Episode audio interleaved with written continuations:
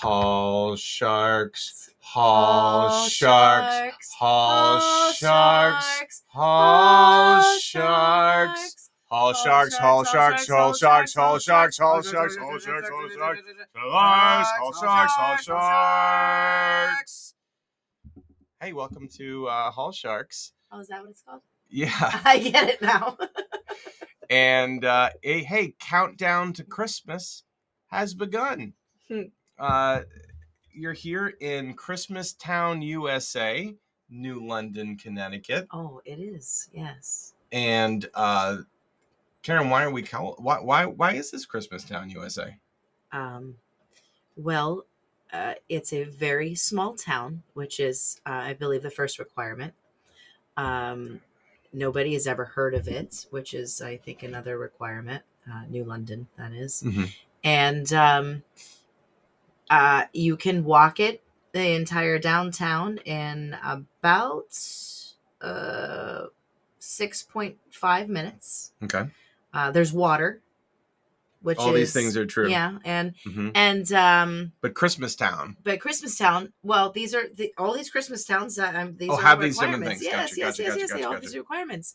If you were listening, and also it's very easy to, because it is so small, to make it look just like it's an, are we allowed to say the word?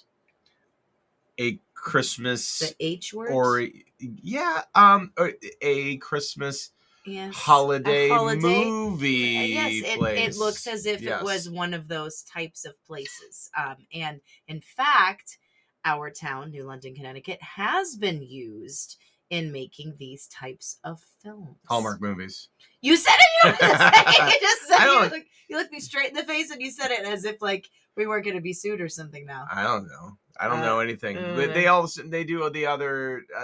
Other variety movies I believe have also been through Connecticut as far as the Christmas variety go. Just for Christmas that genre, and then even the name that you used. I think they were probably the first to do it. Yeah. And so everyone else is just, it's a Christmas movie. So, but they kind of use it. It's kind of like saying Kleenex. Yeah. Kleenex is a brand name. So everybody says it. People usually don't say, "Can I have a tissue?" They say, "Can I have a Kleenex?" Even though it's not a Kleenex, it could be a puff. Let's watch a Hallmark movie. Could mean I'm watching this. I'm watching Lifetime. Puffs. Yes. On Friendly. Not that we're watching it on Friendly, but could be on Friendly. Or on a different, but not the new. I don't even know. We don't like one. Nice people. Network. I don't even know the new network, and I don't want to know it. Yeah. It's unfortunate because the person that went on to that new network, I watched all her stuff on the old network. Right. And now I don't even know what the new network's name is. Don't care. Yeah. Don't care. So bye now. Bye. We don't miss you. Guess what? There were plenty of people waiting in the wings. Yep. Plenty.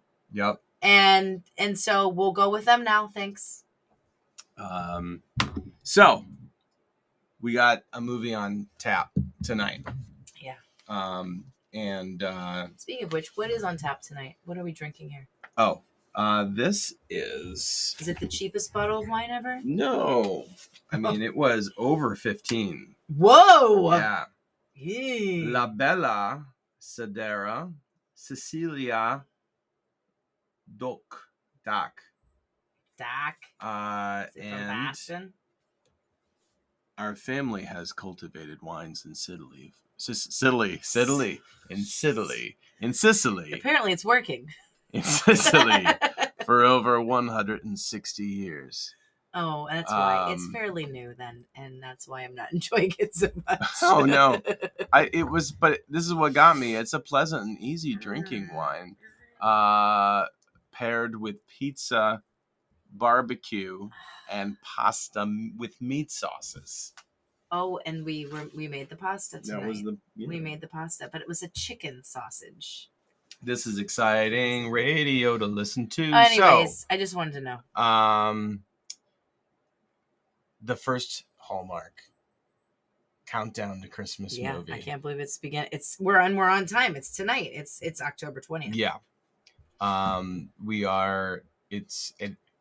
Well, you don't know through the magic of podcasting radio, but it's already begun. but we've got it taped and we're going to catch up with it as it goes along. We don't know anything about it, but here's the byline. A journeyman hockey player falls for a real estate agent in a career crisis when he is traded to her hometown and moves into the cottage in her hockey-loving family's backyard. And what's the name? The title is Christmas is the Dickens. No, I don't know. Something about what is it called? Checking it twice. Checking it twice because it's hockey. Okay. Yeah. Okay, I'm with you now. Okay, that's quite clever. I'll go with that's clever and it's fresh. Yep. You know. Yeah. Okay. Predictions of this movie before we have even seen it. Oh, well, they're going to fall on the ice on top of each other. Okay. For sure. If that doesn't happen, I'm out. All right, fair enough. But it's going to happen. I mean, okay, I was going to say she doesn't know anything about hockey.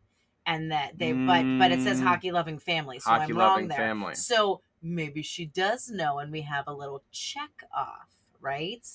Maybe she goes up against him or they have a whole, I'm going to show you something on the ice. You think, I don't know. I took figure skating for years and I played hockey with my brothers and blah, blah, blah. But somebody's falling on the ice and there's going to be a awkward, paused, look deep into each other's eyes while our bodies are on top of each other laying on some ice. That's happening. I'm going to predict that the girl's father had a shot at the big time and had an injury, a hockey-related injury. Mm. And he's going to have some very professional advice for the young man about hockey and love. And he's going to remember some play that he saw watching the young man on television. And I just think there's going to be a hockey dad connection. Okay. Now we've skipped the part where it says she's a real estate agent. So if she here's the kicker. She's a real estate agent. He just got traded. He's moving into a cottage in her hockey loving family's backyard. Is this until she finds him the perfect place? Is this why? Is she the agent who is working on it and is like, in the meantime, maybe you can stay in my dad's backyard. Stay in my dad's backyard little apartment thing he built. That could be a thing. You know, so that has to be a whole thing there. So is she into hockey? It says her family loves hockey. Right. She's into real estate. Maybe I do circle back to the fact that it's not really my thing. It's my family's thing. I never really ice skated before. So he's teaching her to ice skate in that teaching moment. Mm-hmm. And that's when she falls and he falls down on top of her. I'm just saying somebody's falling, whether she's good at it or whether he has a teaching moment. They're on top of each other on the ice. That's got to happen or I'm out. I'm out. Is she going to know the ice rink guy who turns on the lights for them at night? Ooh. And are they going to do the Happy Gilmore endless love thing? For you, happy anything. Yeah. Well, now that you bring up the ice, since this is her hometown and she's a real estate agent, where's the conflict? Does she have an ex? Yeah. You just mentioned this other guy. I'm not saying it's that guy, but there has to be some kind of conflict. Either she has an ex, or there's somebody who has a crush on her. Love triangle. Usually that's in there somewhere. Yeah. There has to be a miscommunication. Yep. About the, or even the, so-and-so came in from out of town. That's our dog shaking her ears here. He's my brother. Didn't I mention? Like, there's got to be a miscommunication about someone of, relationship miscommunication. So you got anything on that? No, you're not feeling that. I think it's just going to be all hockey and houses. Hockey. See, it could have been called Hockey and Houses. That's a crappy title. Don't bloody punches for me. All right. Houses and hockey. So before we get going, I got a couple jokes. Oh. That's one of the segments you were talking about? Yeah. So, yeah. So I'm going to tell you, Alice, I felt the wind was taken out of me for a moment there. I did that? Well, is this one of the segments? Oh, because you just went at the jokes and we weren't, and I didn't. So no, I didn't know. It's all good. All right.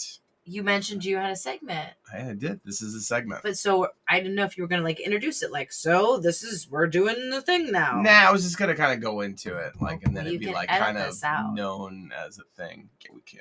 All right. A couple of, are these jokes based on Checking It Twice? So I got a couple jokes. Oh, sorry. And I edit all of that out. Jesus, the looks I'm getting. Woo! All right. Okay. I got a couple jokes. Joke number. So I got a couple jokes. Wait, let's just take a pause. Give it like a 5-second beat for editing. And then go into it again. Ready? All right. So we will get into it in just a moment, but I have a couple of lovely jokes before we watch the film. Are you ready? I'm ready. Okay. Why can't professional hockey players make surprise birthday cakes for their daughters? Because they get caught icing. They get caught icing. This is because it's not a surprise. They get caught. Yes. They get caught icing. Yes, icing. Mm-hmm. How do hockey players cool down? They ice it. They sit by their fans. Oh, that's a good one. Uh-huh. Now I gotta transition to a Christmas joke because I couldn't find 3 good hockey jokes. All right. Uh-huh. And this is a deep one. Oh. Why are Christmas trees so fond of the past? Why are Christmas trees so fond of the past? I don't know. Why are Christmas trees so fond of the past? Because the presents beneath them. Mm. Are you supposed to dwell on the past, though? Aren't you supposed to live in the present? Is that too deep? I guess is too deep? It is a weird joke. It is very weird. It's not really funny. It's kind of backwards. They're fond of the past because the present. Yeah, they're not into the present. They're not in the present, and you're supposed to be into the present. That's the positive. But not a Christmas tree. A Christmas tree is kind of like an old Yuletide thing, and it's always in the past. I think you pucked up channeling. That one. Maybe. All right, let's watch a movie, and then we'll come back. We'll see what predictions. Wait, you don't have any other predictions? True. I said the ice thing. I said the dad thing. Oh, you said the dad. You said the real estate thing. Yeah, she's definitely going to be showing him some houses. Yep.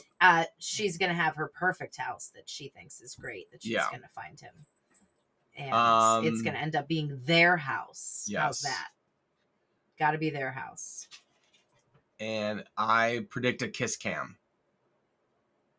Oh, I forgot about the whole the hockey thing, hockey professional games. Yeah. Thing. I don't know how professional their team is. How professional is this, though? It says he's a journeyman. What is a journeyman hockey player? Is that like minor league?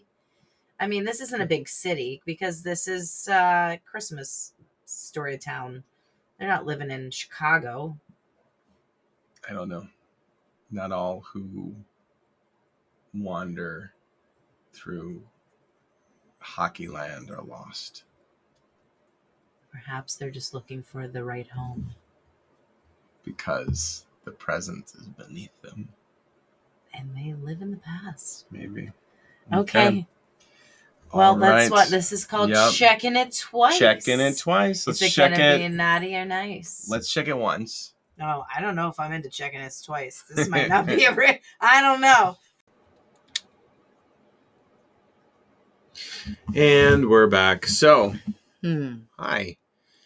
We have now seen the rest of Checking It Twice. Yes, I couldn't remember what it was called. I knew Check was in it.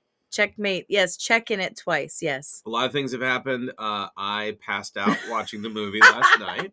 Which is pretty normal. So we did have to wait and finish it tonight. So it was a reboot. Mm-hmm. We already, in watching the first Countdown to Christmas movie, we've now seen the trailer for the second Countdown to Christmas movie about three times. But we're still going to try to go fresh with our predictions when that one comes. Yes, there's still plenty, because we had predictions for this one and they didn't pan out. No. Quite frankly. We were wrong. I also installed a dishwasher since I began this podcast. I also flooded the kitchen. Yeah, because I didn't know that the water was on, but I shouldn't use it. And so I took it really well. That's all. A lot has happened since last night. I bought my daughter a bomber jacket. Yeah, that was pretty bomb. And yeah. So there's that.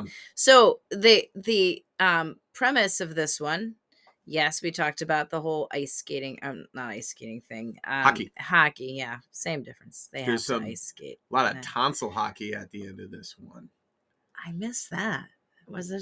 I mean, it wasn't. No. You're skipping to the end. No, I'm skipping. Nah, you're making that up. So we open in an airport, and I love this scene.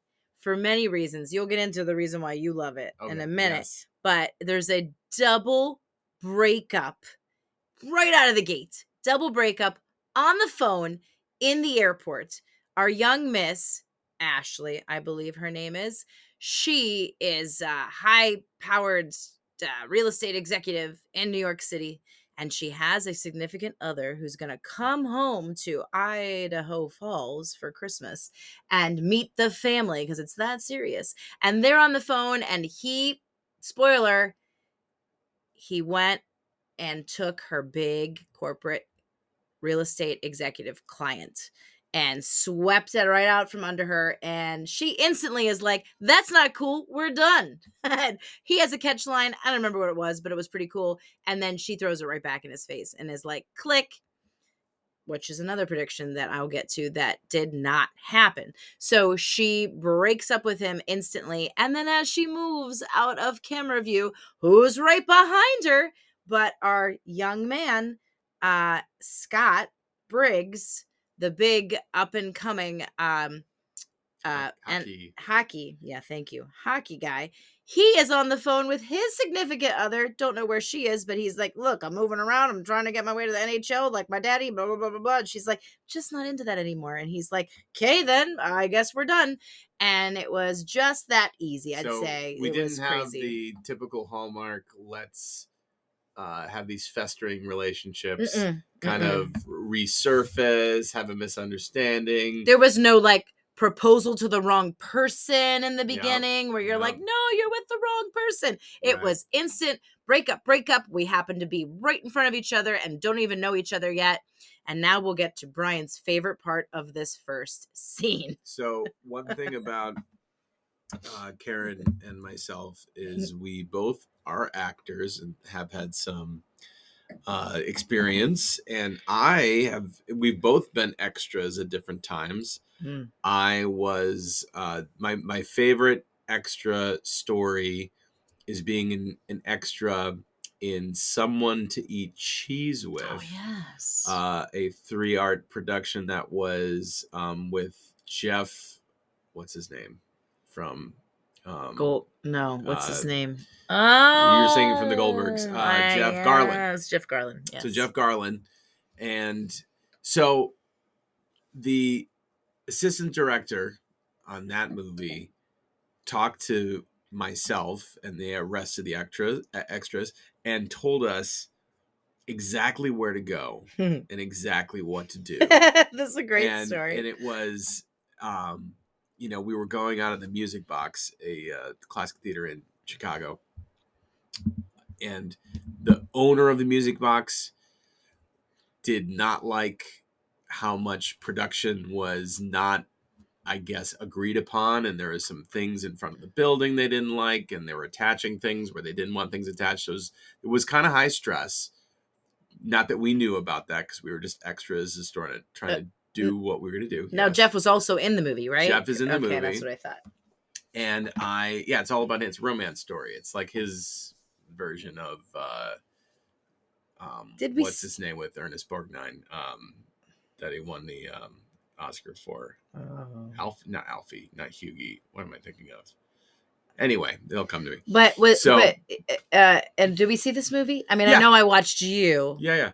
So anyway, me and the girl that we're going with, so we're walking out of the theater as couples, and they tell you really specifically, all right, you two, you know each other. You two are brother and sister. You two are friends and blah, blah, blah. And you should walk this way. You pause here, walk that way. And we're going to do it one time. And you hold the door for her. And, you know, it's all very, very specific. A lot of people don't realize that. Yeah. That even the stuff in the background is like scripted in a sense. Right. And you are given no say so. And you are told, do this, do that, hit your marks. And if you have to do it 1,000 times, that's what you do. Yeah. So we all walk out of the theater. And everyone's kind of hyped up and trying to do what the AD had told us to do, and everybody's murmuring, I don't know if some people are really talking, some people are whispering, some people are saying piece of carrots. And they're like, oh, okay. There was too much noise in that. Too much noise. Mm. Just keep it low. You guys don't really have to say anything. So it really wasn't like a don't say anything at all. So everyone did it again, but there was still too much noise. And there was dialogue going on between Jeff Goldblum and Jeff Garlin. And whoever he's talking to. I forgot who the I can't remember. But if you know anything about movies, the mics are so sensitive. Yeah. That we know from David Pasquazi was his buddy in that. Oh, and I don't remember if he was in the scene. I think they might have been doing a scene in front. So anyway, we go out the door another time, and there's still some noise. So they said, all right, listen, please nobody say anything. And then my partner was so nervous about everything. She goes, okay, I don't want to mess this one up. She goes, they didn't tell us who should walk out the door first, and do you want to hold the door for me, or should I hold the door for you? And this is all right before we walk out the door the third time. Yes. And I thought, well, whatever happens naturally or whatever. Mm-hmm. She's like, okay, well, I think, and she's so in her head, and we walk out the front door of the Music Box, and she turns to me on camera and says, I can't believe you like that movie. Like in full voice. Jeff Garlin, if you've ever known Jeff Garlin from Curb Your Enthusiasm or The Goldbergs, big Chicago Jeff, man, yes. Says, what the F? Yeah, F. Yes. Fudge. Yeah. You're right. Yes. As loud as he can. And, my partner started crying. We go back inside. Not what you wanted, an extra. And then we go back inside, and we're going to shoot it again or whatever. Wait. Now, to save face here, didn't you say, did Jeff Garlin came up to us, and he goes, listen, I'm not mad at you. I'm not mad at you. Which is like my dad saying, I'm not mad at you, as he yells it in my face. Yeah. I'm not mad at you, but you messed up. I'm not mad at you. He's like, I got a bunch of stuff I'm dealing with right now. It's not you. Don't worry. So we which is nice. What was you know it? What? It was. Well, it was. I think there was things at the end of The Goldbergs where they said there was some people who thought there was like that he was too hard on people on set, and I can tell from that scenario that I can see how somebody would feel that way, but I think in his heart of hearts, he's a good dude. Well, so anyway, like I said, it's like my dad. My dad is a gruff, guy who we used to laugh about, like he would say things like that to my younger niece, and she would come in the room as, Grandpa, I need to tie my shoes. He'd go, what do you want? I just need my shoes tied. Oh, okay, come here, sweetie. Let me tie your shoes. And you just laugh, and you get used to it. It's the type of person, and I feel like that's the way Jeff is. And then he might have realized, oh, geez, she doesn't realize that's the same, you know, who I am. And so let me apologize. Your father took with me the night that I proposed to you.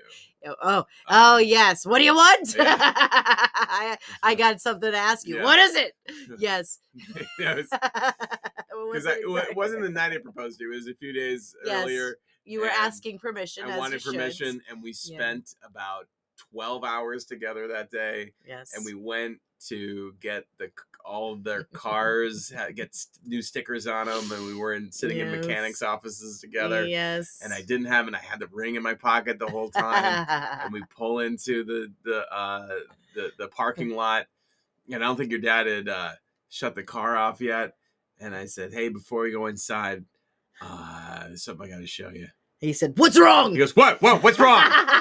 It's instinct. That's what that's the first thing you go to. So that should be a Hallmark movie in itself, because that was brilliant. So getting back to this whole extra thing this very first scene. So what's remarkable to me in movies that I've been an extra in, you get a shot. Is that still recording? It's all like silent. You know, you get a shot. You get this one moment usually. Yeah.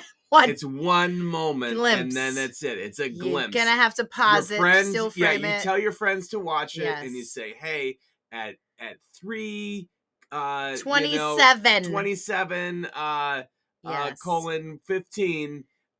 watch it with one eye closed. My arm. See me. My arm, my finger is in the scene. Yes. So we watched the scene, and first I noticed this dude in the blue sweater. Oh yeah. Okay, so he's talking right in the airport behind the lead. He's definitely in the back, and it's blurred. And he's talking but he's talking to a buddy. At first. He's talking to a buddy, and he gets a little bit of time.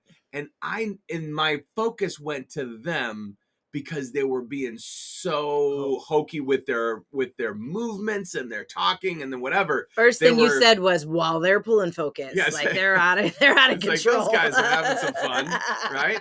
And then the one of them starts walking towards camera, and he's walking really awkwardly, which I can appreciate because I've walked awkwardly on film before as well. Yes. So anyway, he's walking like with his shoulders, leading. And I'm like, okay, well, there's blue sweater guy. He's gonna have something to tell everyone when they come to watch it. And then we start watching it, and then all of a sudden, from the left, hey, there's blue sweater guy. He's going a different way. Hey, from the right, there's blue sweater guy. He was walking in circles. The blue sweater guy. If you want to make a drinking game about it, oh my god, in this movie, you'd be hammered by 5 minutes in. He in the first time, it's very fun to watch. Blue sweater guy makes 15 appearances. The only thing he didn't do is drop down with the Tom Cruise Mission Impossible cable into the scene one more time. I have a theory that he was told, you're looking for your luggage. You have no idea where you are. You don't speak English. You're a terrorist. And you're... I don't know what... Apparently he was... Plus he did have luggage, I think, at one point, but then he's walking all over the place. It was lost. And at the very end of the scene, which is quite long, because remember, we have two breakups on the phone back to back. And so it is very...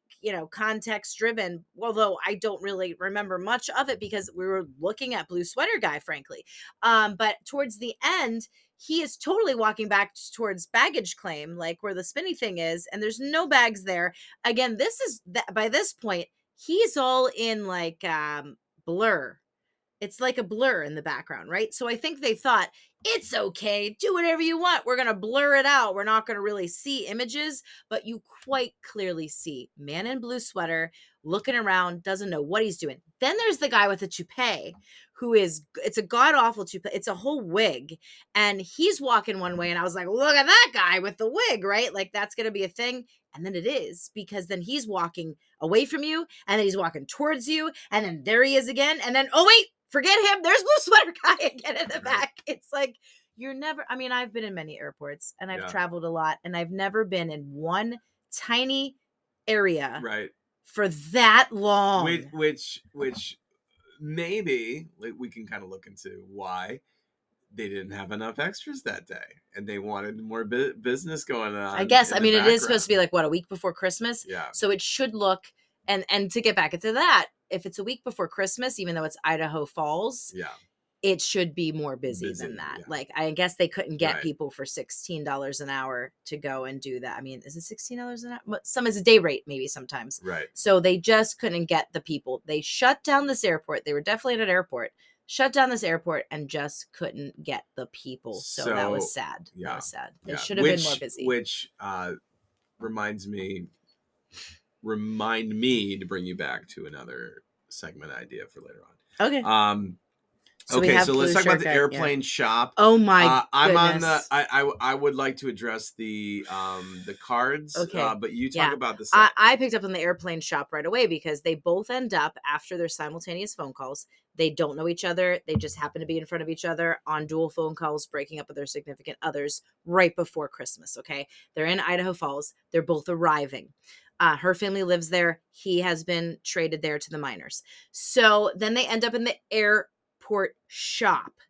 And we've all been to an airport, hopefully. You've all been to an airport shop. There's magazines. There's candy. There's kitsch. There's this. And then what the hell is this? There's airport seats. There's like it's not a diner. Windows. It looks like they've taken the side of an airplane and put it in the side of the shop. And so there's people sitting at tables, kind of like a whole diner.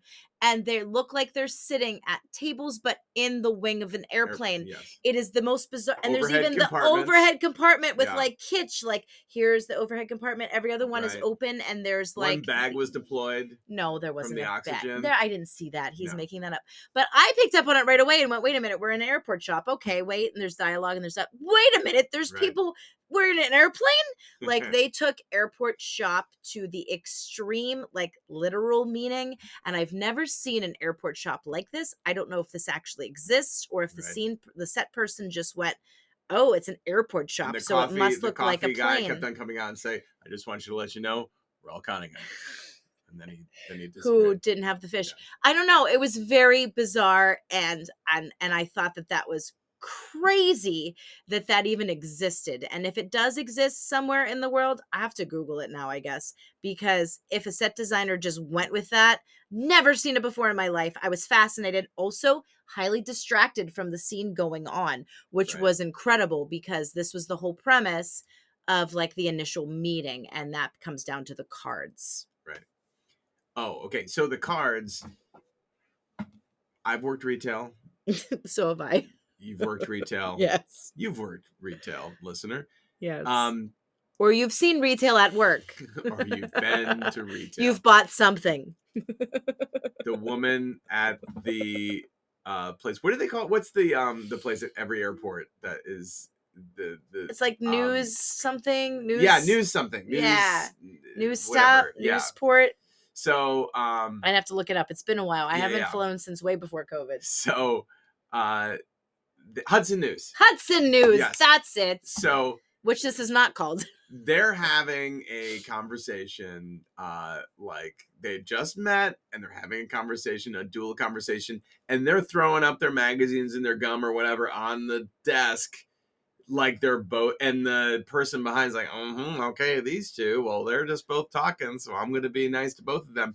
And she takes both of their credit cards simultaneously at the same time to set up the plot point of their cards getting mixed up. But nowhere in the history of retail has a clerk grabbed two credit cards simultaneously to ring up people's items as a cashier. I mean, if you're going to get technical, there should have been a second cashier. Okay, this is another body that you needed. And then, they start ringing simultaneously because there's two cashiers, right? And then it's fine. The two people at the counter are having their own conversation. And then something happens and one cashier's register freezes. And the other woman's like, I got this. I mean, we're getting really complex here, but that's the reality of what would happen. Right. And then, that both transactions have gone through. And there's like a lost boy or something that goes, I got to go. Paging's Timmy. He needs to go to gate 5 right now. Right. His flight is here. Or there's a power surge. Something. I mean, there's a lot of things that this could happen, but not in this scenario. Never would one cashier take both customers' cards. Like, I'm going to take you and you because I'm that good. They both also have like red cards. They're both coming from, one's coming from New York. The other one, I remember where he's coming from, but he's definitely not coming from anywhere else. It's not like they're both in the same city where they have matching PNC cards. Right. It's all different, but they're both red. Right, and both so red. She rings up both transactions and she swaps the cards, and you called it instantly. You're like, oh, it's a card swap, but that would happen. Yeah. What is she doing? I'm like, exactly. So then we got outside and they flag it. Well, she flags, Ashley flags the cab, and just, I don't even remember because we were still talking about this like idiotic card swap that Scott says, well, wait a minute. Why don't we share a cab for whatever reason? And she's like, fine.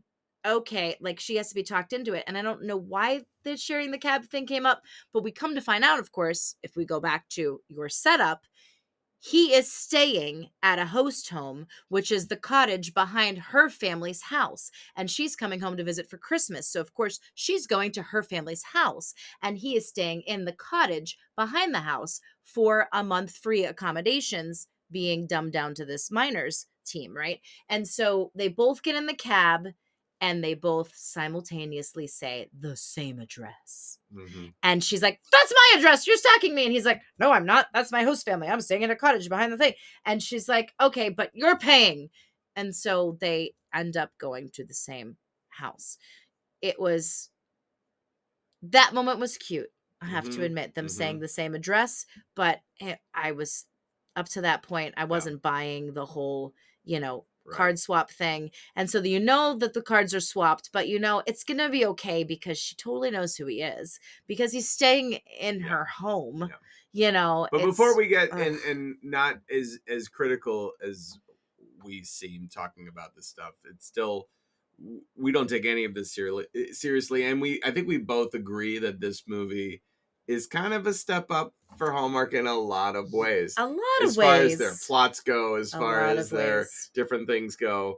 So these are just things that we're having fun. Yeah, and I'm kind of, and I'm going to come right out and say it. Yeah. My prediction. Most of our predictions. I say a lot of our predictions. Did not come true. Which is, again, kudos to Hallmark. Yeah. Because I said, oh my gosh, it's about ice. They're totally going to fall on top of each other. I tell you what, not only did they not fall on top of each other on the ice, they didn't fall on top of each other ever. Oh, yeah. Like, not even when they built, later on, spoiler, they build a snowman, right? Which is pretty stereotypical. And my tonsil hockey joke doesn't really happen until the end. Not until the end, in which sometimes there's a little, like pre-show game, like there's the little stuff going on beforehand, hence the falling on top of each other and things, which is just kind of done and overdone. They did not do that. So I said I was out if that didn't happen. Of course, it took 2 days to watch this movie. So I wasn't out. I couldn't be out, but I did enjoy the movie without that, that prediction being like, what do you call it? Debunked. Yeah. Bunked, debunked. Which one is it? Unbunked. It was definitely bunkless. All right. So then we got he's got the accommodations. He's getting a free month of accommodations as a hockey player. This was interesting. He is not only a part of this minor league team. This minor league team is very a part of this small town. Oh, yes. And they have obligations. Christmas. Yes, it's Christmas time. So now the hockey team, which everybody knows and loves in town, including our host family, they are obligated to go and do a myriad of Christmassy things. And it's kind of intense, all the stuff they make these players do. They are forced, and they tell him immediately, you have to do all these things. And he's like, heck no, I don't. I'm here to practice and try to get my way to the majors and get to the NFL and NHL. Yeah. And they're like, no, if you want to play at all and have any chance of going up to the majors, you being called up, you got to play the game, which means you have to do all this stuff, which includes serving cider at the annual family Idaho Falls cider tea at a store that, yes. Oh, by the way, mom and dad own a store. Pops and mama Pops, unfortunately, was not an ex-NFL, NHL player. See, you said NFL too. See, yes, well, see, it's very easily off the tongue. Yeah. So yes, that your prediction was wrong. Yeah, he was not. He was just a fan because they're very much the whole. Well, they're Canadians too, right? No. Well, why do they all sound Canadian? In Idaho Falls, because a lot of Hallmark they get Canadian actors. I don't know if they're cheaper. I don't know if they're filmed. Maybe they filmed this one in Canada. This one seemed very Canadian. Okay, they had beautiful scenery. Okay, the mountains and the peaks of the when they're showing the real estate and there you see out the window. The mountains of Idaho. Does Idaho have mountains? I don't know. It was does. Like mountains with like snow crest mountains. That would be interesting. I don't think Idaho has mountains. It's flat. I mean, was it Canada? Maybe they filmed in Canada. You know, it's cheaper to film in Canada, and that would explain some of the Canadian accents. Okay, so they have a lovely pub. But let us know if you think that they do have. Maybe you're in Idaho right now and you're Idaho, like, hell yeah, I'm looking at some right now. I don't know. But they're still in the real estate. And at one point, okay, because yes, she is a real estate agent in New York, but she comes home to her sister, her younger sister, older sister. I can't see. Older sister. Well, at the end of the movie, she says you know, the youngest member of the family. Blah, blah. So that's true. The youngest sister. So youngest sister. So it's the older sister who's married. So we assume that she's the youngest sister. Yes. She's married to a lovely man named Dave. Yes. And they have a child, a young boy who, hey, he plays hockey. Wait. The son's name is... What is the son's name? Parker. Oh, yes. I do remember that now. Yeah. Parker. So I don't remember the sister's name. I'm sorry, sister. You weren't very valid. I don't remember your name, but your husband's name was definitely Dave because we said it a lot. And Parker is your son who plays hockey. Dave is an interesting character actor, not one that we would readily see in Hallmark. And so I appreciate that. Kudos to you again, Hallmark. But here's the thing.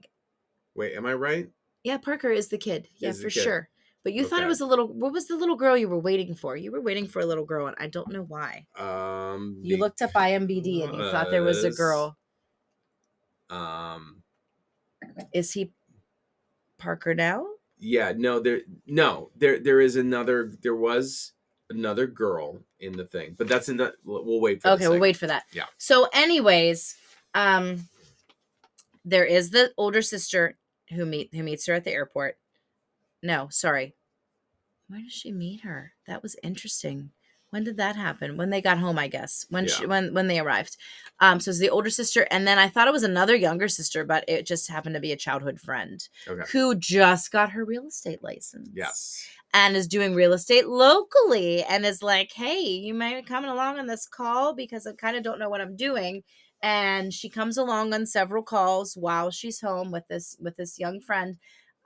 And they're selling. I mean, man, it's a buyer's market. Every call they go on, they're hot. They got everything going on. And that's when we see these beautiful, like 3.5 million lakefront, not 35,000 honey, but 3.5 million, lakefront, mountain front, like beautiful properties. Right. And of course our seasoned real estate agent always steps in and helps her kind of seal the deal, which eventually has that agent saying, "Oh, you know, the big shot in town is retiring. How about if you ever thought about coming back here, we could open our own dual agency where it's just the two of us and we can, you know, take the market and have these clients. And, you know, there's so much real estate here." And our ingenue Ashley is like, "Yeah, that's not my thing. I'm not ready for that. Even though I got burned in New York with the ex, it's not happening. I'm going to go back and do the corporate thing. I love New York. My parents fought really hard for me to be able to get out of this town," which I thought was an interesting concept. And she's like, "So I can't let them down and ever come back." Right. And I'm like, "Hey, I hear ya. My white parents helped me to get out of this affluent, beautiful resort-like small town, perfect little USA." Right. They fought so that I can go grime it away in the big city and fight the rats in New York. Yes. Yeah. And how dare they? You know, they would say never ever come back home to our lovely town and our wonderful store, right. Because we would hate that. And that's not what we fought so hard for. We got cut off. No. Okay. We got cut off, but we had just gotten into a little bit of talking about this particular film not being particularly diverse. No. It was a very white Christmas. It was and there. I didn't even think of it. I was giving props to Hallmark for all of these things, and yet this was completely a whiteout. Like, except for I think maybe that second family who bought the house. I want to say the mom was mixed raced. Very small role though. Very sad, but I mean, it's Idaho Falls. Were they being true to Idaho Falls? I don't know. Idaho Falls. That's one thing. Let us know. Also, I don't know. Is our conversation about the airport? They might have been a little scarce for talent. I don't know. Yeah, well, the guy, sweater man, and toupee man, both white. Yes, both white. Even in the blur, they were definitely both white. So that was one. That was one thing they missed the boat on. But however, maybe Idaho. Maybe they were being true to Idaho Falls, or maybe that part of Canada was just that's who was available that day. Don't know. But so where were we really? So we're talking about the fact that the hockey team has to do all this community service. Yes. So of course, the first thing that he reluctantly has to do is go to this. It's like a tea party for families. Right. Reminds me boutique shop. Yes, it reminds me very much of American Girl, kind of, because she brought the big, huge teddy bear, which you had claimed like would never. Oh my touched. Gosh! Yeah, the bear had not been loved at all. No, it was not a loved bear. It was like brand new. Huge. What was his name, Mr. Wiggles or Mr. Biggles? I don't know, but he was served hot cider. Yeah. And our young Scott, he said, he had a real cute moment. That was the little girl. That's it. You were looking for the little girl. Yes. Okay, so you're gonna love. Okay, what I have to say about these kids. I can't wait for this segment. But when they get to the little girl, we found it. And I don't know where she was. That was the only scene she was in. Was the tea scene, and that was so early. I mean, that was yesterday. Yeah, she has a credit. So he has a lovely moment with her where he's like, tell Mr. Biggles, whatever, don't sip the tea right now. Blow on it. It's too hot. Yeah. And of course, Ashley's looking at him like, oh, he's so good with children. And you're like, yeah, you're going to have kids someday. We see it. So there's that moment, right? So they have to keep doing these things. They're like decorating this port. I don't think this hockey team plays much at all. They're constantly doing this community service, and it's all around these Christmas things. And the coach is like, here we go. We got to go serve soup at the kitchen. Oh, we got to go decorate this. We have to go, get the fair ready. Yep. And we're in charge of the orphanage is burning down. I mean, it's like so many. You're like, really, guys? Oh, how much are we getting paid here? And so Scott actually gets into it, but he keeps running into things. But we get a little ahead of ourselves because I think before that, we realized, remember the whole card swap? Yeah. She's going before she goes to the tea the next day. Her dad's like, Pops is like, hey, can you go get the big Christmas wreath? Yeah, I love how they're like, the Merry Christmas wreath. That reminds me of It's a Wonderful Life. Right. The Merry Christmas wreath? Your mom wants you to go get the Merry Christmas wreath. So of course she goes to get it at the office. Yeah. She goes to get the Merry Christmas wreath, and she goes to pull out the red card. They didn't even look at their cards, right? She obviously has Scott Briggs' card. Oh yes. The guy runs it. It doesn't go through, which I don't understand. Is Scott poor? Like, why didn't it just go through? He didn't ask for a pin. Right. Again, semantics here. Wait, this has female DNA. No, he runs it, and he's like, hey, it didn't go through. And she's like, what do you mean? And then he looks at it and goes, you're not Scott Briggs. Like, who's Scott Briggs? And she's like, that doesn't say Scott Briggs. I don't know a Scott Briggs. And then he shows her the card, and then you mentioned it. Of all people, especially in Idaho Falls, he has to know this woman. It's such a small town. He's like, I must now confiscate this card. Yeah, yeah. You don't know this man. You are not this man. Right. I don't know if it's your husband. I'm not even going to ask you for identification. This card is now mine, and it stays here at the tree lot. We also sell wreaths. And it's like, what? Who does that? Right. Meanwhile, in real life, if you tape your debit card to a West Highland Terrier and send it down to the local mini mart and have a sign on it that says buy this dog Twinkies, they're going to run the card. Are you comparing your child to a West Highland Terrier? Okay. Yeah, if I send my kid down to the market. Because he has sent her to the corner store with his card. Yeah. And it's gone through no problem. Yeah. Also, we know, I mean, it was a $50 wreath. It was like 50 in tax, right? And he runs it. No one asks for ID anymore. And your signature, we know, doesn't count. I mean, you've signed things Mickey Mouse. Sure. Just for fun. Oh, for fun. I do just all kinds of things now. Yeah. He signs everything because nobody looks, and the machine doesn't go, that's not your name. It doesn't. So there's a lovely old lady behind her, and she's like, oh, dear, you're down on your luck. Like, well, I can pay for that. Which sounds very charming at the moment. But then she's like, I only have $1. Can anyone else help this poor lady? We've established it's over 50. And this lovely extra, she's not an extra at that point. She has a small role. I hope she has a credit on IMDb. And she says, I have $1.27. Anyone else want to chip in for this $50 wreath? Like, she's going to collect, you know, for this woman to have her wreath. And she's like, good on her. She does exactly what somebody would do. Nah, I'm out. And yeah, she's like, no, I'm very financially, stable, and I'm out.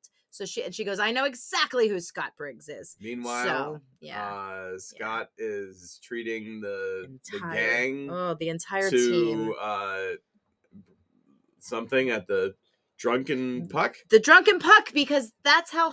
So of course this is Canada. We're so hockey, relevant. Yes, of course. The Drunken Puck is the local pub in Idaho Falls. Did you notice the t-shirts on the bartenders? No. They said, let's get drunk as Puck. No, you're making that up. Hallmark would not allow that. All right. Okay. Yeah. I thought if I missed that, oh my God, there was no way. And you were getting quite droopy-eyed at that point, so I doubt you saw that. Anyways, so he's like, run my card, which again, if he thought he had that much money on his card, why did her $50 wreath not go through? They go to run the card at the Drunken Puck, and it does not go through because this high and mighty real estate agent doesn't have, I don't understand why these are not going through. Mm-hmm. And the waitress says the same thing. I'm sorry, this says Ashley, whatever her last name is. Right. And I must now keep this card. So fast forward to the first hockey game. Yes. Where Pop says, you got to come with us, Ashley. The whole family's going. And Ashley's there with her first pom-pom of the movie. Oh, her hats. Now I'm a fiber artist, and I appreciate a good pom-pom. These pom-poms were out of control. I don't know what Canada does. Maybe it's a Canadian. I'd have to Google. We're not even sure if this is Canada yet. We're not sure. I'm just guessing. I'm afraid to mess with this computer. But no, don't look it up now. We'll look it up in post. But I don't understand the pom-poms. Now, when I make a pom-pom, I use my hand as the template, and I wrap the yarn about 75, 80 times around my hand. Right. And those of you that are fiber artists or have made a pom-pom before know what I'm talking about. I don't know whose hit was Bigfoot's hand used. Did somebody use their? I don't know, but these pom poms were astronomical, so much so that it pulled the entire hat, which didn't make it look like a nice beanie. It made it look like something like you shouldn't be able to see what we saw. And it wasn't just one hat. She had several hats that she wore in Idaho Falls during Christmas week. I think they were kind of neat. I don't know. They were neat, but again, they were distracting. I'm looking at her hat, talking about her pom-pom, and missing, which could be what could be crucial dialogue. I don't know. Enough. Is it crucial dialogue in a Hallmark movie? I don't know. So, of course, she realizes they've switched cards at that point. She's at the game, and she says, by the way, couldn't get the... I mean, I'm assuming she told her family couldn't get the wreath because of the card. They know her card got swapped. And she's like, allegedly, the man works... He's on the team. And just as she says that, Scott is right in front of her behind the plexi, and he's taking a hit, and she's like, Briggs, that's him. Name's big as day on the jersey. He turns around. He sees her. Can't miss her with the big pom-pom, right? And he looks at her, and he's like, hey. And she's like, you have my card. And he's like, you have my card. Middle of the game, folks. And she's like, meet me over there after the game. And he's like, what? What? And of course, He gets checked right in the face. Dies instantly. Yeah, no, he doesn't die. That would be the end. That Hallmark would never do that. And she's like, oh, womp womp, and sits down. And of course, they end up meeting after the game. How's your face? Oh, it's killing me, kind of thing. And then they're like, okay, so give me my card. Well, I can't give you your card. It's over at the wreath place. Well, give me my card. Well, I can't give you your card. It's over at the Drunken Pallet, because this town is the Drunken Pallet is a local establishment here in New London where you can host a party with some friends, paint some paintings while you have some beverages. Great plug for New London, although they moved. I don't know if they exist anymore. True. She did paint our house, though. Yeah. But no, sorry. It's not the Drunken Pallet. It's the Drunken Puck. Where you can get drunk. Yes. As Puck. So they end up having to take a long walk and retrieve the two cards. Okay. So go back to, we don't really see the cottage. They don't show the cottage till the end. But the home, of course, inside mom and dad's, Pop's house, it's very well set up. I mean, I love Hallmark when they do the Christmas home. They do not disappoint with the Christmas home, okay? It's not a lifetime Christmas home. No, but there's no ribbon in the trees, which I can appreciate. Right, yeah. I don't like the ribbon trees. I think they're god-awful, especially when they look terrible. It would be fun, though, to start, now that we're on this train this year, of rocking it through all of the... what are we calling this? What is this? The countdown to Christmas. Yes. And to see if there's any props that resurface in other films. Oh, that would be interesting. Like I'm about to mention, I think isn't in the kitchen? Yeah. Or maybe the dining room. So they have home, right? HOME. Yep. Was the O done in mistletoe or something? Or it was like it was like a wreath. Yeah. Okay. But the way they have it, and it's funny that I'm bringing this up because I was out shopping today with the kids, and I was by myself. I wasn't with the kids. I saw it at Big Lots. Oh, did you? Everywhere. Wow. For Halloween and for Christmas, because both are like validated right now. The H and the O are on one line, and the M and the me and the E, excuse me, are on the second line. So it says, ho, me. And I just started to laugh. And again, it was so large on the wall of the kitchen or the dining room that while this relevant scene is going on, I'm laughing and trying to wake Brian up and tell him, look, it says homie. Like, it's homie or ho, me. Right. Like, I just thought it was funny. Reminds me of Shooter McGavin. Sure enough. PPY right on the other. I just, yeah, exactly. I could, and then I saw it at Big Lots today on both in their fall stuff and in their Christmas stuff. So it's a thing. They also had the fake clock on the wall. And then you see that Pops is selling all of these things in his store, which is very eclectic, has all of these like kitschy Pier 1 kind of touches. But makes you wonder, is he robbing from the till? Well, you know, it's not wrong. It's testing the products out in your home. Yeah. Me. So, so then of course we get back to Scott. Scott's doing some fun stuff on the team, which is getting some kind of practice in and games. We don't really know how they're doing for the season though, but you know, the younger, folk on the team, they're kind of giving him some, you know, Pierre is having a little attitude with him, but, he's got some helpful pointers because he's been around the block, right? And his dad was, I don't know if we mentioned this, Scott's whole thing. An NHL player. Yes, not NFL, but his dad played in the NHL. And so that's kind of his National Hockey League. Yeah, that's what it stands for. Good job. So his goal is to kind of... America. Or Canada? Do they have a... What are they called? They're the same. I don't know. They're called the CHL, the Canadian Hockey League. I don't know. Well, there's I don't know. I'm not that big on hockey, but his dad was obviously in the majors. He was a professional, and his goal is to be that, right? His dad's going to be in the Hall of Fame. They mentioned that. They kind of throw that out there, like your dad's going to the Hall of Fame this year, right? And he's kind of like, yeah, and I'm still in the minors. So. He's been giving a lot of tips, and he wins Pierre over. He wins another guy over, and he's waiting in this whole week that he's there, the first week.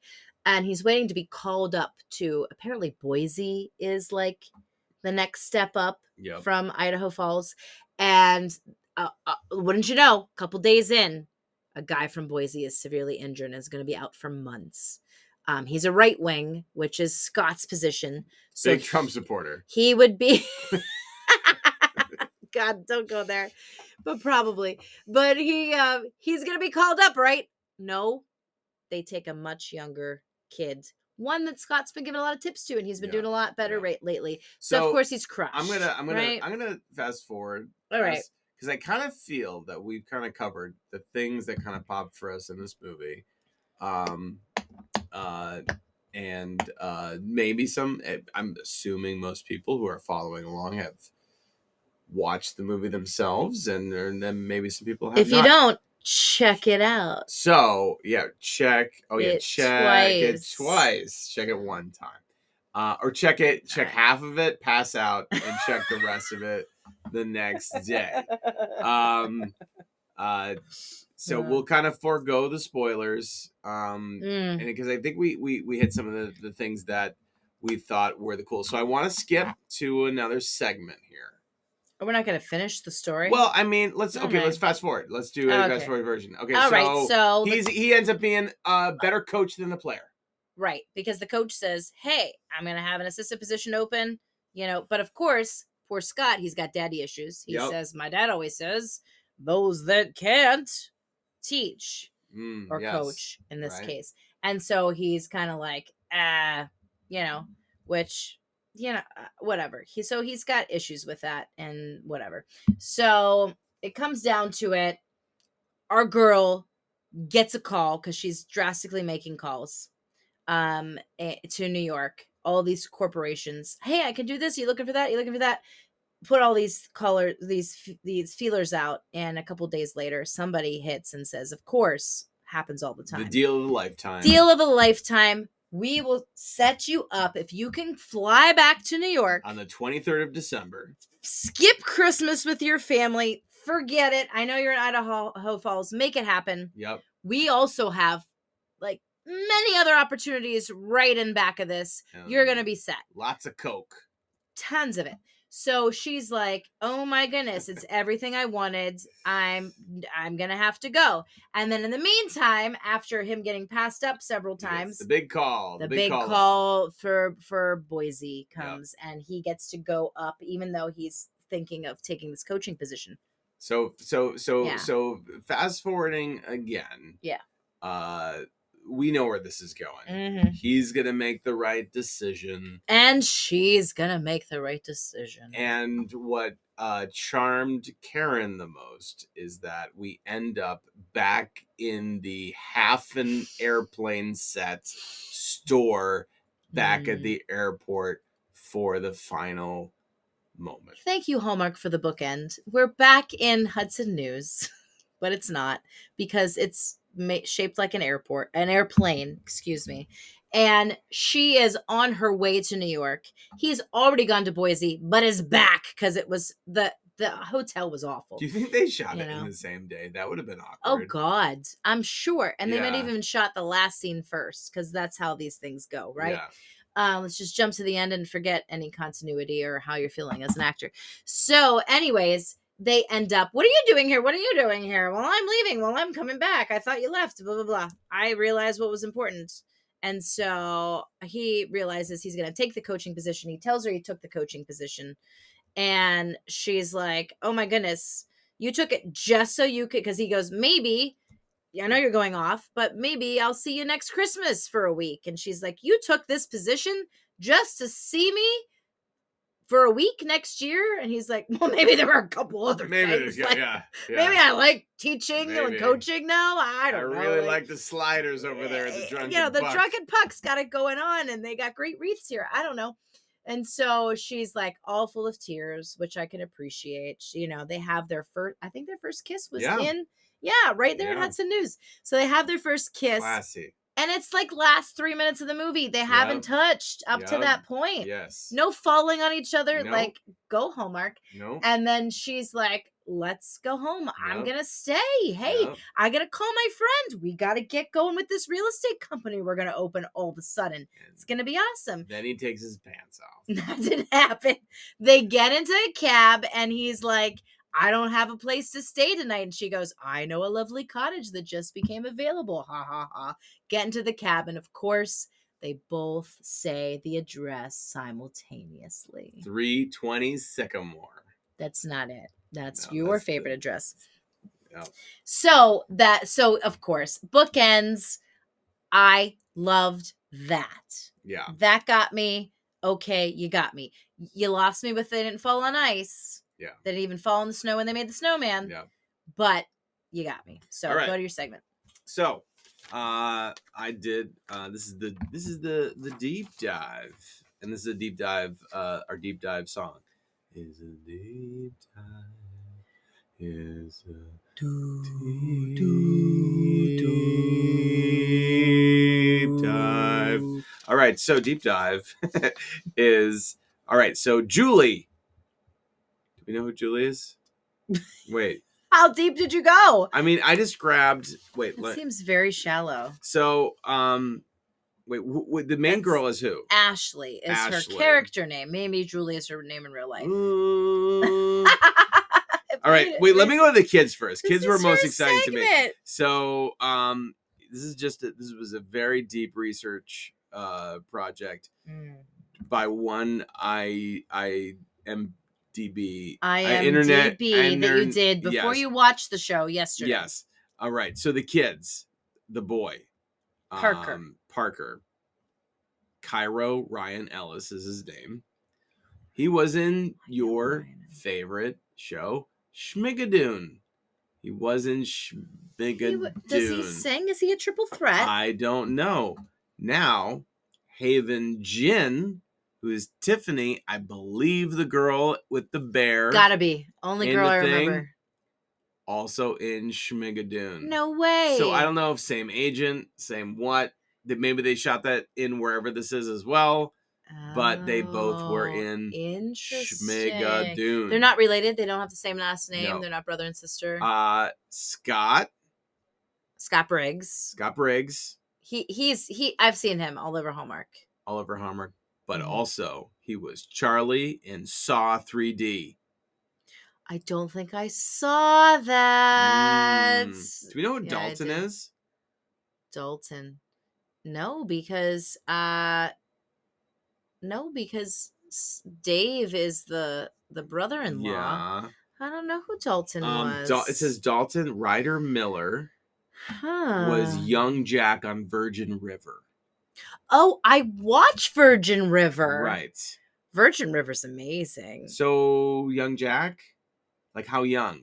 Was he another kid? Oh, no. Jack is the main character and he owns the bar. And I don't remember a young version of him. I don't remember a lot of things when I watch it. So that's one. But could be. All right. So there's another character named Pops? Julie. I don't know the sister. Mitchell. I don't know the sister or the friend. Well, who's Ashley? I don't. Oh, I don't think she had a good. So no. I just looked at credits that were interesting. All right, who's Julie? What'd she do? She was in Charmed as flirty woman. Oh, it must be the Charmed reboot because that was in 2019. Oh, you think that was the young girl? Played maybe? By Brittany Mitchell. Is it the sister? Maybe that's what it is. It is the sister. Her name is Julie. If it's not, it's another name that begins with a J that I wrote in Chicken Scratch. But I'm saying there's the older sister, and then there's the best friend who's going to open the real estate company with her. Okay, it's either her or the Ashley's sister was. Okay. We don't really know. Definitely wasn't Mom. No. Mom, who had a whole AI delivery at the end. Yeah. Remember that? Yep. So Ashley comes to terms with like, should I go back to New York? Yep. Do I stay here? I'm very torn. And she has a heart to heart with her parents and is like, just pulls it all out and says, hey, I feel like if I don't go back, I'm like doing you wrong because you did everything to get me out of this town. And they're like, what are you talking about, dear? Like she has a very AI response to Ashley, which was, and then which got more natural. It got more natural. It got better after you said, "I can't talk to you right now. I don't have a line." That you said that. Then she had a line because she was doing a lot of smiling. She was doing a lot of smiling and nodding, but there was nothing going on in the eyes there. And so it turned out, of course, the parents were like any hopefully good parents are. And they're like, are you kidding me? We want you to just be happy and don't go back to New York because you think we worked for that. Like, come on. And of course, any parent would want to have you back at home at Idaho Falls. Yep. Come on. She's about to go away and not even have the Christmas that y'all planned together. If she lived there, you'd be together all the time. That's what every parent wants. So in any case, you know, that was interesting that they had that little moment. And everything worked out at the end, which was great for Hallmark and great for Scott and Ashley. Yes. So in closing, a couple things that we learned. We kind of learned as watching commercials for this first movie that Hallmark is cranking out at least 3 a weekend. We did not know. And then the mysteries are happening on Thursdays. So right now we're committing to the main Countdown to Christmas. Mysteries don't really count. Those are a bonus if possible. And we also want to keep this open to our availability and what we can get done. We have kids and too many things that the world wants us to do. But we also want to dabble in the Netflix ones and some of the other Lifetimes and other things as well. And there's so many things out there. So we're not just going to... say this is only going to be a Hallmark venture. By the way, I just happened to, I don't think we're going to rewind. I think it's good to keep current with the year, you know, like we'll keep on doing this year. Oh God. Yeah. Oh, that would be dangerous. But I was just looking on Netflix and I saw the line of like family holiday movies and stuff. And I Believe in Santa is on there. We saw that last year, but the man who believed in Santa, he really believed in Santa Claus. Yo, yes, like, yes. Really great flick if you haven't seen it yet. I remember that one. So that's just a strong recommend. I think it's called I Believe in Santa on Netflix or something very similar to that. Yeah, you can look it up. You'll know what we mean. So there's that. And also with the... what's coming down the pipeline. We're gonna do what we can, but I have to give kudos to Hallmark for this one coming out of the gate strong. Yeah. I'd say. Oh yeah. You know, which was very surprising to me. And a half black and white film tonight. I'm very excited. Airing. Not only half black and white, but we talked about earlier yesterday when we started filming this that or taping this rather or recording it technically about our town. The next one takes place in Mystic, Connecticut. Which is just a mere stone's throw. Yeah, 20 minutes away. I used to work at the seaport, and I believe the seaport is in this next one. We've seen the previews. It's black and white. The premise is fresh and inviting, and I'm going to be very distracted in this next one because I'm going to be looking at our town and other like historical places that we know. Like, so when we say Christmas Town USA, we mostly mean New London, but we also mean Mystic and Stonington. I mean, the there's a lot of places. The Theater has been in places. Eastern Connecticut is kind of Hallmark Central for a lot. Yeah, because we're by the water and we love fake snow. Yeah, we got fake snow. We got old houses. Come in May and throw some fake snow on our stuff. We'll ask us to put up Christmas decorations. Yeah. We'll do it. We'll do it for Hallmark or anyone who wants to celebrate Christmas. And your extras will work for dirt. And you even have a blue sweater. Yeah. If they want blue sweater, man, right here, buddies. All right. Okay. So, this is our final segment of our first episode. And, just keep in mind, this is our first episode of Hall Sharks. These episodes are going to get better as they go along. Yes, of course. I think your first anything is supposed to suck. I hope this hasn't sucked, but I think I had a better time doing this than the first time that Karyn and I attempted that was this. Terrible. We kind of tried to force one of these. I think we were watching February. It as we went. Yeah, it was just that was rough. So anyway, I hope this was fun to listen to, and I want to introduce one more segment, which is let's get on a Hallmark movie. So we live here where they do these things. Oh. So Karyn and I, we both have an acting background, and just a little bit about us. We were in the theater realm and we dabbled in the film realm just a little bit. We lived in Chicago most of our lives. We both have theater degrees. I teach theater now. We both teach full-time here in New London, and we don't do much as far as the, we don't do anymore. Any film since COVID. So no film though. Yeah. We've done theater outside of our school. We do local Shakespeare, and Karyn, we both have done some stuff at the Mystic Seaport. And now I say one of us needs to get on to a Hallmark thing. So I think there's tiers to this. Okay. Oh, okay. And I want to go full hog here. Okay. Right. So step one, we got to figure out how to be extras by next season. Ooh, that's my goal. Yikes. We'll be extras by next season. So I think that's just us paying attention to postings for extra calls. I have ignored many in the past year alone. So there's that. I think we need to find we need to be the blue sweater guy. Oh my gosh. In the next season's, nothing's going to happen this season, but next season's Hallmark movie.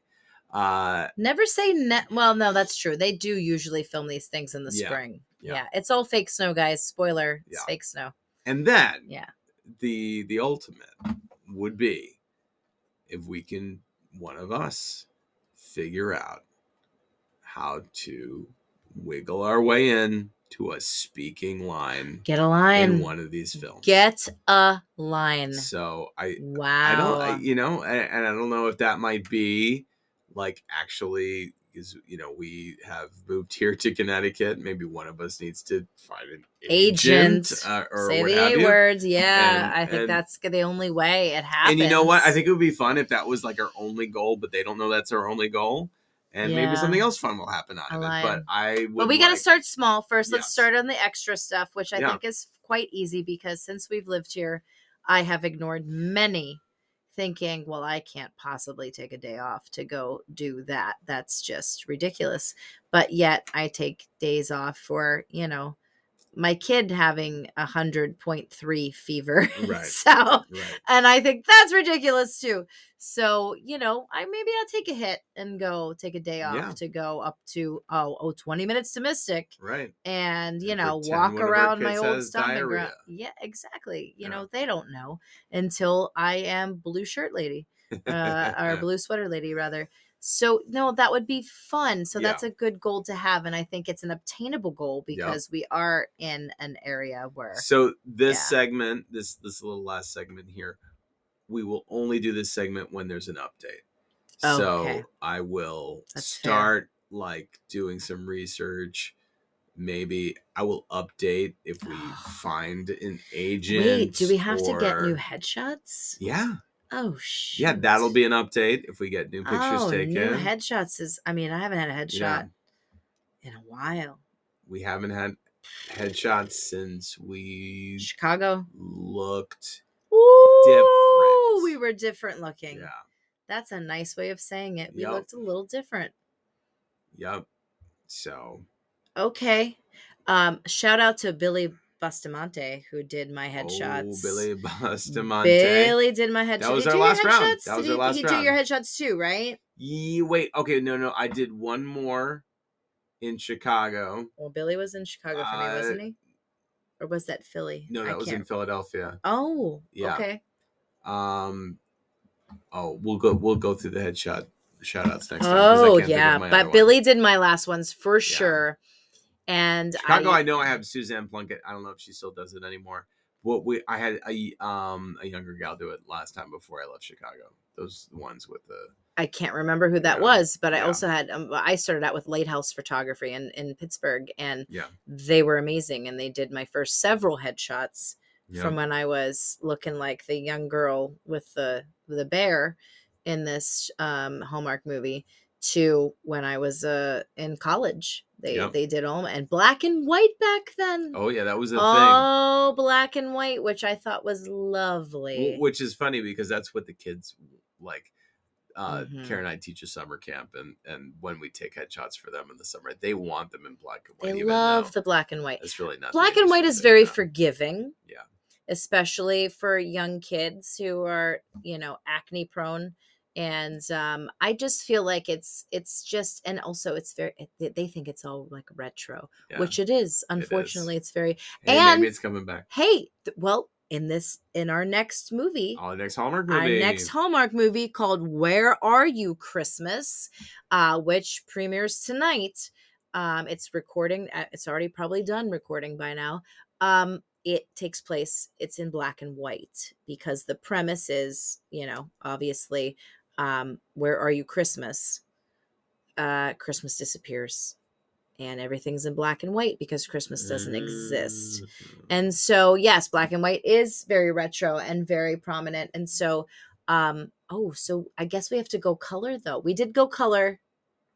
I had color. We both had color last round. Yeah, I know. But I don't know. I like the black and white, but I don't think it's acceptable in the industry right now. No. I think everything's color. Oh, yeah. Also, is this possible during the strike? That could set us back. Oh, that could set us back. But I think that doing the footwork is not... Oh, the footwork's easy, yeah. I am a firm supporter of the strike. Absolutely. That is happening. We are not submitting for anything. We're not scabbing. Currently, we're not scabbing. We're not scabbing. As a former Actors Equity business representative in the Central Region, I am not scabbing. I do, however, have time to update my resume, and the photographers who do the headshots are not on strike. Yeah. So I hope, even though today's news was not so positive, they left the table. I hope that they do. They have to come back because we're at a standstill here. The writers are back, but the actors are still out there. So we need something equal. And I'm just going to put this into the universe. That because everything's paused, we're working ground-based level to try to get into a Hallmark movie, right? Yeah. However. Oh, I see where this is going. Do you see where it's going? Yeah, Superman, I do. I don't think you do. Oh, what? Quentin Tarantino is about to retire. His last movie is in his brain.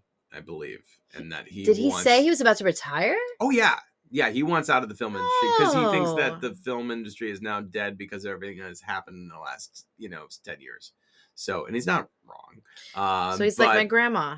So he thinks that he's got one more left in the tank, and he's looking for somebody younger than me. But I would love to kick a can down an alley in a Quentin Tarantino. Why I don't see why Quentin Tarantino can't work in Blue Sweater Man, aka you, right, into the background. And if he gives you an exact premise and exactly backstory and what you need to do and where you need to be and hit your marks, I think you could handle it. But I also wouldn't mind. Oh my God! No, you can handle anything. But yeah. So it was Quentin, if you're listening to Hall Sharks, if Quentin Tarantino is listening to the first episode of Hall Sharks because he loves Hallmark podcast devoted to cheesy cable Christmas movies, which is a pretty good possibility. Well, if he's close to retiring, what else is he doing? Seriously, what is he doing? I mean, come on, Quentin. Yeah. Also, I have credits too, and I have big names too. Like I was in my youth an extra in Only You. Yep. Starring Robert Downey Jr. and Marissa Tomei. filmed partially, and at least in Pittsburgh, Pennsylvania, my hometown. It also starred a little known actress called Bonnie Hunt. And I auditioned. I didn't have an agent, but I auditioned, did a cattle call, went up the ranks, you know how that goes. And then got called in because I looked similar to Bonnie Hunt. So I went up the ranks to several auditions until I had a face-to-face meeting, one-on-one, solo, with the director, yep, a man named Norman Jewison. Yep. Yes. The director of Fiddler on the Roof. Touched your face. He touched my face. Okay, you jumped the gun there on Sorry. That. But one-on-one, went to the agency, drove myself because I was 16 at the time. Drove myself down there. My mom was like, yeah, sure, go. Went down there and went into the office. Didn't know who this man was. Went in one-on-one. I wore at the time green tinted contacts because I was a guppa. That means an idiot in Polish. And I would lose my contacts. And my mom said, they're way too expensive. They were $800 a contact at the time. They're way too expensive. So we're going to get you tinted ones so that if it falls into the sink, you can see it and easily find it and wash it, put it back in your eye, for God's sakes. So I had these, they were enhancers. So my eyes are green, but when you pop them in, they're like emerald green. Do I know Bonnie Hunt doesn't have green eyes? I don't even know what her eyes are, but I had my contacts in and I went into the office and I don't even know if I did an audition at that point. I think it was just a look-see, which is even worse. And he said, come over to the window, step into the light. And he grabbed my face, put my chin in his hand and moved me up, down, all around and said, are those your eyes? And I think I said, well, I'm wearing contacts. They're enhancers. And he went, okay. And the next thing I know, the agent calls me and says a couple days later, go to set. You're on the south side of Pittsburgh. Go to some weird thing. And again, I drove myself. I was coming from work. Yeah. I was working. I'm 16. I need a job. I don't think I was working at Manor Cinemagic or something. I was wearing a pantsuit. I had on foundation. I had makeup on. I had my hair up. I kid you not, I show up on set with a group of girls and we are in the streets right outside a craft service. Marissa Tomei is inside shooting a scene. I don't know this. And two levels up on the fire escape comes my agent. Well, she's not my agent, but she's representing me at the time, right? And Norman Jewison. And they come out in the middle of the take, literally in the middle of the take, and look down at like three girls standing there. And they looked down at us. He could see from two stories up that I'm wearing eyeliner and a pantsuit. And I have my hair done up because I came from work. And there's a little girl next to me. I say little because I was 16. She was maybe 12. Okay. Maybe 11. Yep. And I hear my agent yell down, Karyn, are you wearing makeup? And I said, yes. Okay, thank you. Uh-oh. Yeah. Next thing you know, I am cut down. I am not the younger version of Bonnie Hunt. I am an extra at Kennywood Park in the freezing cold with my Farrah Fawcett hair, wearing an open back dress and frozen cotton candy because it is like March and it's freezing. And the whole beginning of this movie takes place at a fair, a festival, and we're at Kennywood Park filming. And it was quite interesting. And so I got dumbed down to an extra because of the fact I was wearing makeup. And then the big news at 11 was a local girl who got to play the younger version of Bonnie Hunt. And she had all the lines and a big scene as I was outside holding my cotton candy and freezing my butt off. She had the big scene with all the younger version of Marissa Tomei and what have you. I went and saw the movie, big premiere. I was invited to, wore a big dress. Again, got all dolled up. Looked like I was at the damn prom, I tell you. But I went and saw the movie, and I was cut out of frame on absolutely. I know where I was at the time. I knew where I was on every single frame, and I was just out of frame. Thank you, Norman. But hey, it was an experience. I learned a lot. I got to be on set. I got to eat some craft service. I got to freeze my butt off at one of my favorite places, Kennywood Park in West Mifflin, Pennsylvania.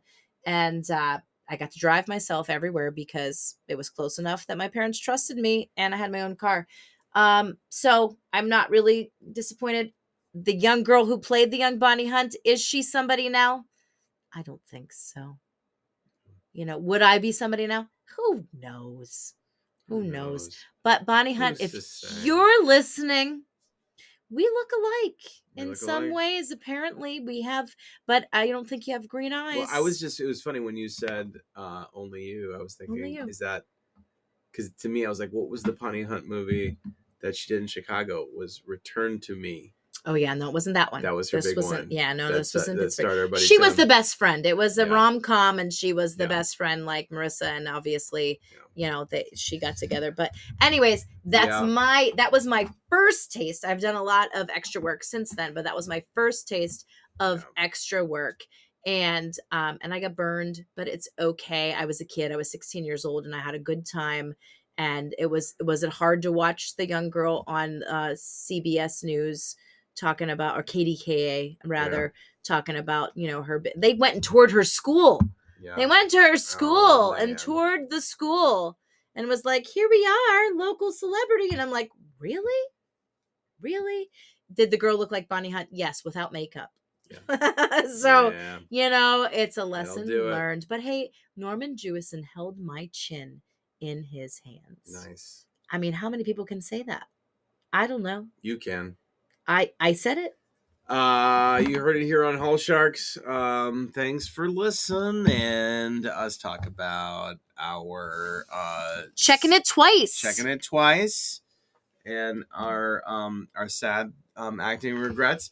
And we will talk to you guys more next time.